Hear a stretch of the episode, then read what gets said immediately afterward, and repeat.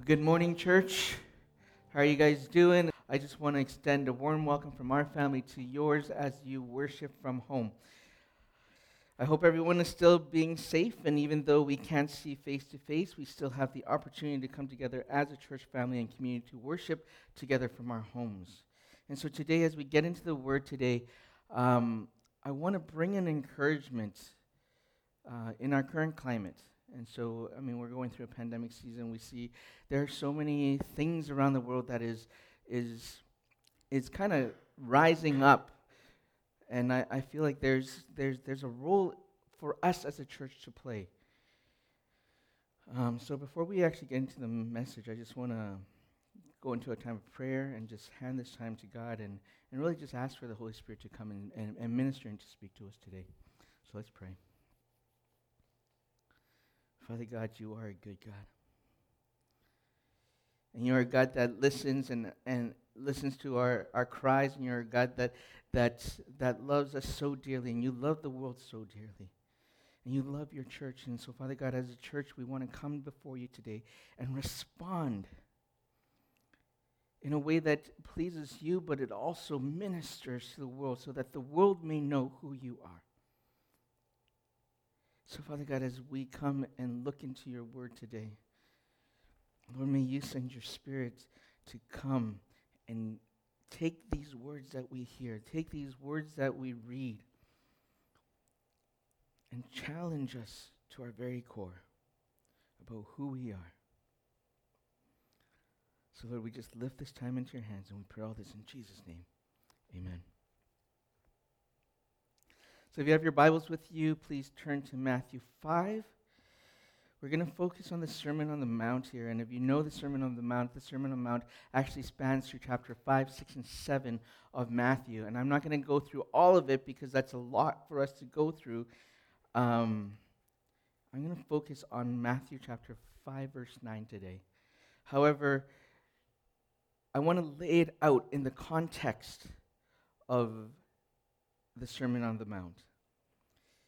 When Jesus came to preach this message, Jesus lays out a set of a set of beatitudes that we see.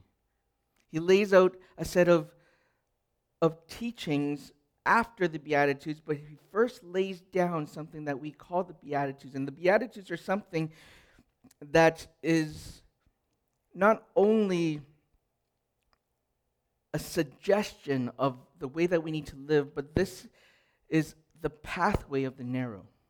So when he lays out the Beatitude, he sets the tone first for the rest of the sermon by saying that this is the attitude that you need to have. That the Beatitudes are not an optional thing, it's not something that you just look at it and say, oh, these are great suggestions of the way that we need to live, but this is what sets the tone for the rest of the Sermon on the Mount because the rest of the Sermon on the Mount does not actually make a whole lot of sense without first setting the tone. And so Jesus goes and he sets out a list of, of attitudes or a list of characteristics of how we need to live out and represent our Father. So, one after the other, the Beatitude tells us of blessings of eternity that are given only to those who have become new creatures and new creations. For example, it says, Blessed are the merciful, for they shall obtain mercy. Blessed are the pure in heart, for they shall see God. Blessed are the peacemakers, for they shall be called sons of God. If we don't obtain mercy, we receive judgment. If we don't see God, we're not in heaven. If we aren't called the sons of God, that means we are outside of the family. These are all descriptions of what final salvation is going to look like. It is only promised to the merciful, the pure in heart, and the peacemakers. Matthew 9, Jesus said, Blessed are the peacemakers, because they will be called sons of God. Jesus said this into a world that is ugly with violence and hate, and Jesus sends us as peacemakers. We're not given a choice whether we want to be a peacemaker or not. We aren't given a choice in actually the world that we live in. As bad as things may be right now, this is the only world that we have. And if we are going to be true to what Jesus has taught us, we must become peacemakers. So, what did he mean by being a peacemaker? First, let's talk about what peacemakers are not. Let's take out any misconceptions that we may have. Peacemaking is not the absence of conflict. So, peace in the Bible is never to be confused with pacifism. We're not pacifists because we're peacemakers. Okay? So, it's not the absence of conflict. Peacemaking is also not the avoidance of strife. We're not instructed to run away from conflict. We're not called to put our head in the sand when we're scared. We're, we're, we're hoping that the conflict will end. We're not called to avoid strife. Third is that we are not here as peacemakers to appease parties. We're not here to make peace at any price. We're not here to make people happy all the time. That's not what peacemaking is about. And we're not here to accommodate issues. We're not here to just gloss over things and acting like everything is okay. That is not peacemaking. So, what did Jesus mean when he said to become a peacemaker? The working definition of a peacemaker is someone who is actively seeking to reconcile people to God and to one another. That's what peacemaking is. Is a reconciliation of our relationship to God and bringing people alongside us to reconcile their relationship to God and also our relationships to one another. That's what peacemaking is. It's important to remember that peace in the Bible is always based on justice and righteousness. That where justice prevails and righteousness rules, that is the only place that you're going to find peace. Without these two virtues, lasting peace is not possible. The term peacemaker comes from the, a Greek verb that means to do or to make. It is a word that is bursting with energy. It mandates action and initiatives. Notice Jesus didn't say, Blessed are the peace dreamers, or Blessed are the peace lovers, or Blessed are the peace talkers. Peace must be made. Peace doesn't happen by chance. Okay? We can't just say, oh, well, if I just leave it alone for a bit, peace will come. Peace doesn't happen that way. You need to make it happen. Peacemaking is never passive and it always takes initiative. When Jesus said, Blessed are the peacemaker, for they shall be called the sons of God, he's not telling us how to be he's not telling us how to become a son of God. Rather, what Jesus is saying is simply that sons of God are peacemakers. That if you consider your son, yourself a son or you consider yourself a child of God, therefore you are a peacemaker.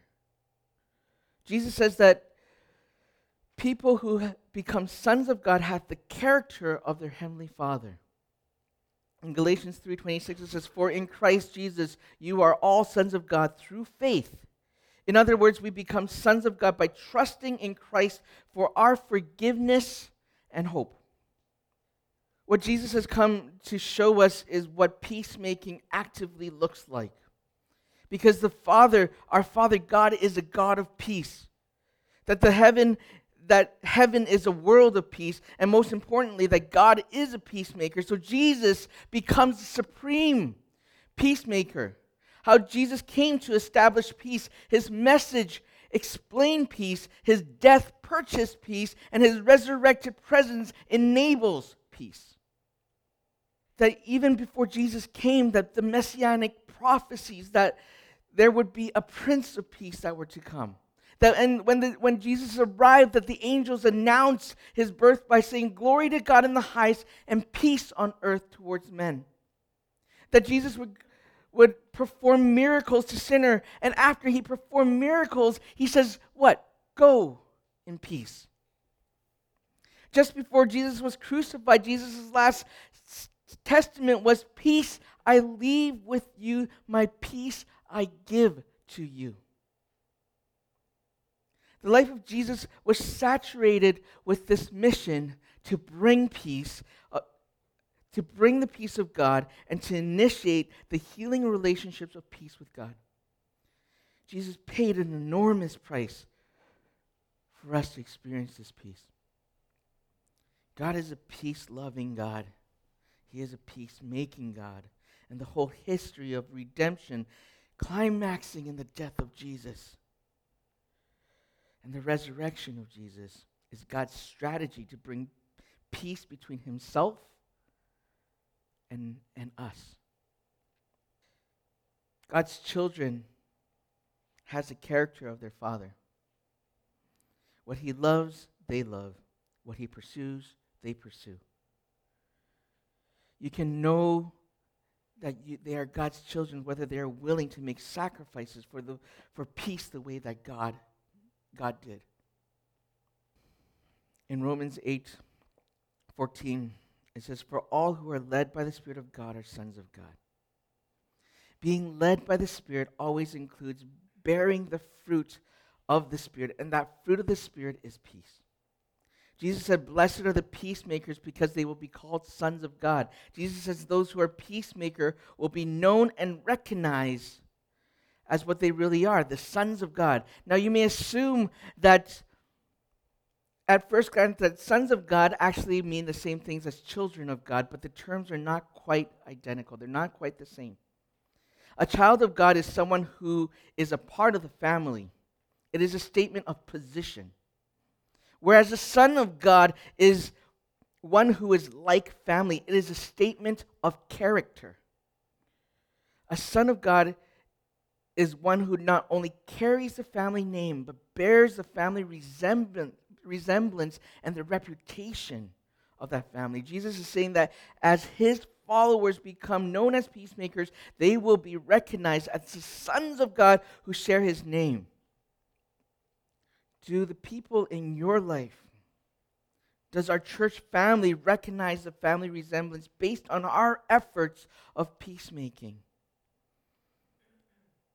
You may be a child of God because you accepted Christ, but are you a son of God because you pursue peace?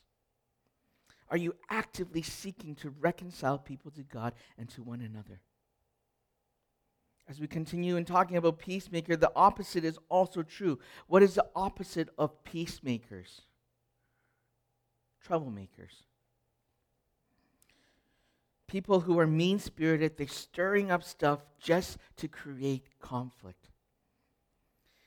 Peacemakers sometimes are, are sometimes troublemakers. I don't want you guys to feel like peacemakers are not troublemakers. Sometimes they are. But the difference is that troublemakers make trouble for the sake of trouble.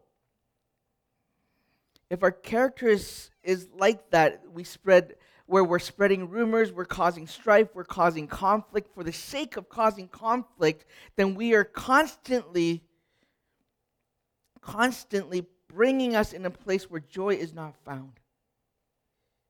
If we're mean and negative about, about how we actually are pursuing trouble, there's a good chance that you're not peacemaking. Peacemaking always tries to build bridges peacemaking always tries to build bridges, does not want animosity, and it's all about reconciliation and harmony. Peacemaking is making bridges between man and God and man and man. So this then raises us another question.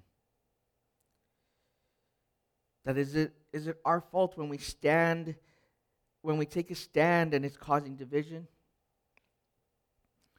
That if you've alienated someone and brought down their anger upon your head because you have done or said what is right, have you ceased to be a peacemaker? Not necessarily, because Paul says, if possible, live at peace. So, what Paul is saying is that he admits that there are times that standing for the truth will make it impossible. For example, Jesus says in Matthew 10 34 says, Do, do not think that I have come to bring peace to earth. I have not come to bring peace, but a sword, for I have come to set a man against his father, and a daughter against her mother, and a daughter in law against her mother in law, and a person's enemy will be those of his own household. In other words, it's like you must love peace and work for peace, but you must pray for your enemies, do good for them, greet them, and along with the barriers between that you have to overcome. But if you you must never abandon your allegiance to, to, to God, no matter how much animosity it brings down on your head. That in the process of peacemaker that you don't make concessions that in the process of standing up for something that you still stand for righteousness that we don't make concessions that we don't make any any allowances for the sake of peace where we make allowances and jeopardize the gospel you are not guilty if you're not in the wrong, if your life of obedience and your message of love and truth elicit hostility from some and affirmation from others. Perhaps this is the warning that Jesus wants to sound when the very next beatitude says, "Blessed are those who persecute for uh, who are persecuted for righteousness' sake." Right after following peacemaker, Jesus says, Blessed are those who are persecuted for righteousness' sake. In other words, that righteousness must never be compromised in order to make peace. Persecuted for the sake of righteousness. That Jesus clearly says that righteousness is always above peace. Now, I want to address one more question here that a message like this would raise some of us people today as we look at blessed are the peacemakers, for they are sons of God. Why in the, in the world, in our world's current situation, does this message have of peacemaking confine itself to a personal dimension? Why does Jesus always make this about us and make us reflect about our positions first? Does Jesus not understand that there is a bigger world that we live in? That there that our personal issues are insignificant compared to the issues of the world right now of Black Lives Matter, of issues of politics, of issues of, of arms talk and civil wars and religious oppression. Does God not see all of those things? Why does God always bring it back to ourselves first? before I answer that question, let's ask another question. Was Jesus unaware of, is Jesus unaware of our current world situation and issues? And the answer is no. Jesus was very aware and actually lived in a time where it was not very different from today. That in the hands of the Roman Empire, when Jesus was living, the Roman Empire was what ruled. That the old Roman Empire came into Israel without consent and started ruling over Israel. Was Jesus not aware of the influence that the Romans had against the Jews? Was Jesus not aware that of, of the racism that the Jews were, were, were experiencing, that, that even the Herod of the time slaughtered 3,000 Jews over a Passover celebration. That was Jesus not aware that the Roman soldiers would, could, could constrip any Jew that, and chose to carry their, their, their load? That any Roman guard could say, You are going to be my slave today, and you are going to carry my things. Was Jesus not aware that Pilate had his soldiers come against a crowd of Jews protesting his stealing from the temple treasury. Was Jesus not aware that Pilate massacred Jews on the temple ground and mixed their blood with sacrifices that they were offering?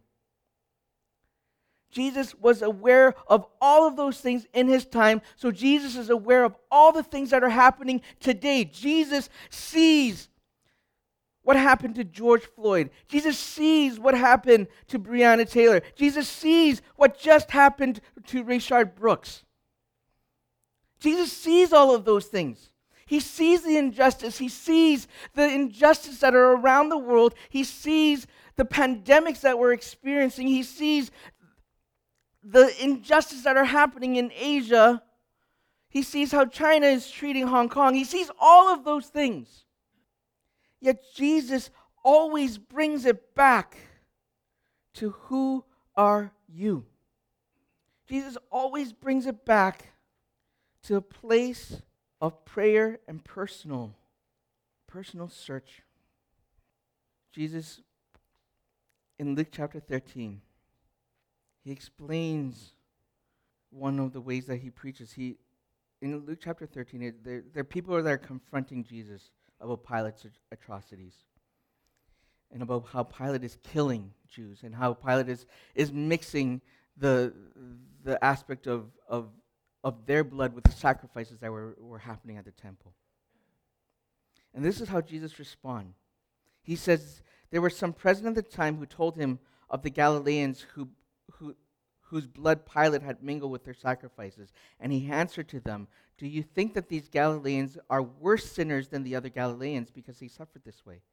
No, I tell you, but unless you repent, you will likewise perish. What Jesus is he took a, so, a, a, major social outrage of injustice and turned it into a demand for personal, individual repentance. He says, Unless you repent, you will all likewise perish. That's what Jesus always did. Why did he do this? Because for Jesus, the eternal destiny of a human soul is a weightier matter and a bigger issue than the temporal destiny of a nation. If you come to Jesus with a question about justice, like when the Pharisees asked him about the justice of taxes to Tiberius Caesar, he will turn it back into a personal command aimed right at your heart. Give to Caesar the things that are Caesar's, and, the, and to God the things that are God's. God always turns it back because Jesus knows that what, what will last through eternity isn't what nations establish, that injustice will always happen as long as man will be, will be ruling this world that no matter what comes in power, no matter what reformation is brought, that history will constantly repeat itself. And Jesus knows that as long as man is in place, as long as man is leading government, that there will always be a group that will suffer injustice. And so Jesus says, instead of addressing the injustice of the world, I'm going to address the injustice of the heart of who you are, because what you are is that you do not know your identity in Christ, that you do not know your identity as image bearers of God. So Jesus always makes it personal because it always starts with us. It always starts with our hearts. It always starts with who am I before we could start changing the injustices of the world. So when Jesus says, Blessed are the peacemaker, he's calling us back to a place of, Look at my gospel. Look at what I have done for you. Look at my character. Look at uh, who my, your father is. And start emulating that and become that image bearer. And when you are doing that, then you are speaking on behalf of God and you are extending a kingdom culture that you that God has been here to establish and he's called you to not be a part of this world. Right? There's always this tension of how do I not be a part of this world yet be a part of this world? You know what I mean? That we're supposed to be both indigenous to the world because we're, we're, we're living in it, we're raised in it, we're born in it, we're, we're living out the society that we're, we're put in.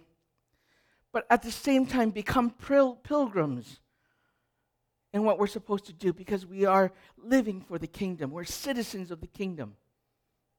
God always brings back, He says, like, whatever the world has to throw at you, all of those things come back to me first.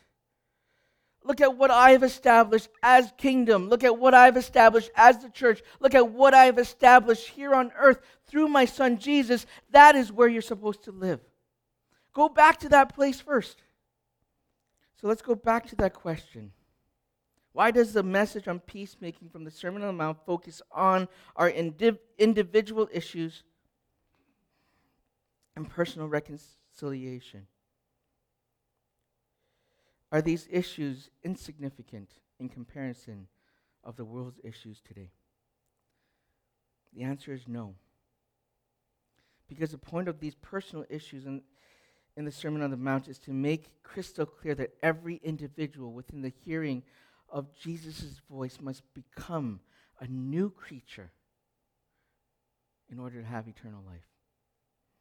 You must have a new heart. Without a merciful, pure, peacemaking heart, you cannot be called the Son of God at Judgment Day. And that is truly the weightier matter in the world today. Is the Son of Man, is Jesus confined to the views of the world that he's out of touch with the real issues of life because he regards eternal salvation of your soul as a weightier matter than the, the temporal destiny of a nation of the earth? The radicalness of Christ calls to peacemaking demands as a radical remaking of human personality. We must first have a profound experience of the peace of God, the shalom of God. No one can become a peacemaker until he has found peace himself. We cannot give what is not real to us. Peacemaking begins with the experience of peace in our own hearts first.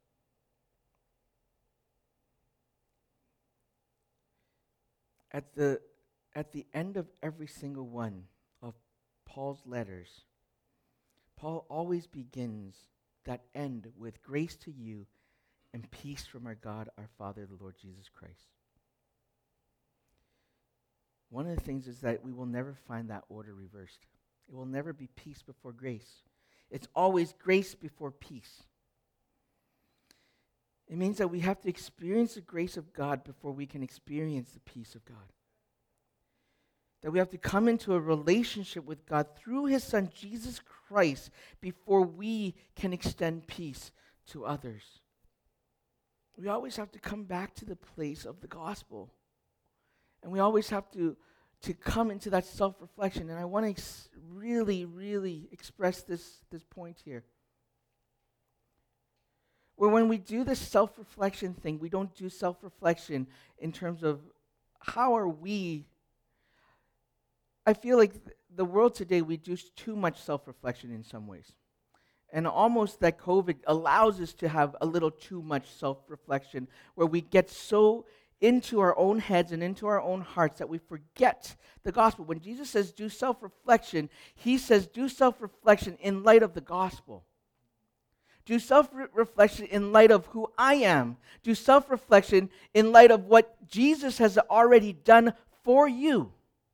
See the cross before you see yourself. See Jesus before you see yourself. So, the self reflection that Jesus is calling you to is the see my grace that has been extended to you first before you self reflect. Because if you don't do that and you go the other way around where you self reflect first, what happens is that we start putting the gospel into our own thoughts. Instead of the gospel framing our thoughts, we frame the gospel with ourselves first, and then we come up with what we, we see as the progressive Christianity today, where the gospel becomes almost insignificant to our own thoughts. And that is wrong, and that is so dangerous. God always wants us to see grace before peace.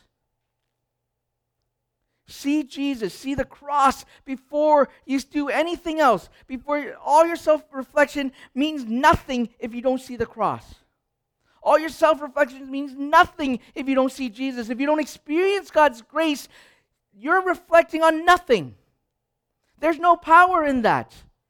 You're not moving as a church, you're moving on your own accord. And then all of these new ideologies come out of the church, and all these new ideologies is so detrimental to God's message that I plead for you, church, to always look at the gospel first. Frame your entire life around Jesus' message of Him coming to die on the cross for you, to redeem you, to give you His righteousness, so that you are able to be the right the right peacemaker that He has called you to be. Grace before peace.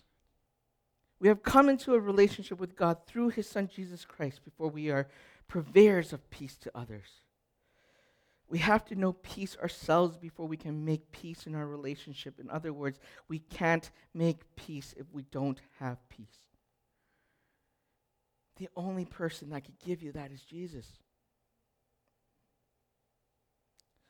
There are so much war, so much strife, so much pain that exists in this world. What does that mean? That means there's plenty of work for you guys to do. Plenty of work for the church to do. That we take out the mantle of peacemaker, that every tiny step, every pure action receives God's blessing. So, how do you get involved in the world?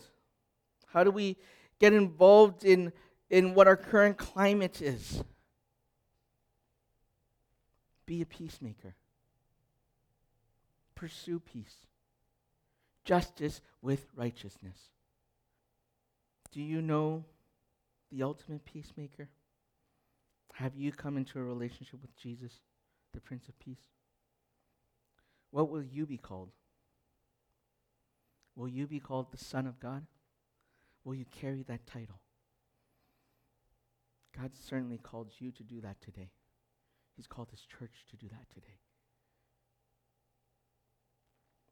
Let's pray.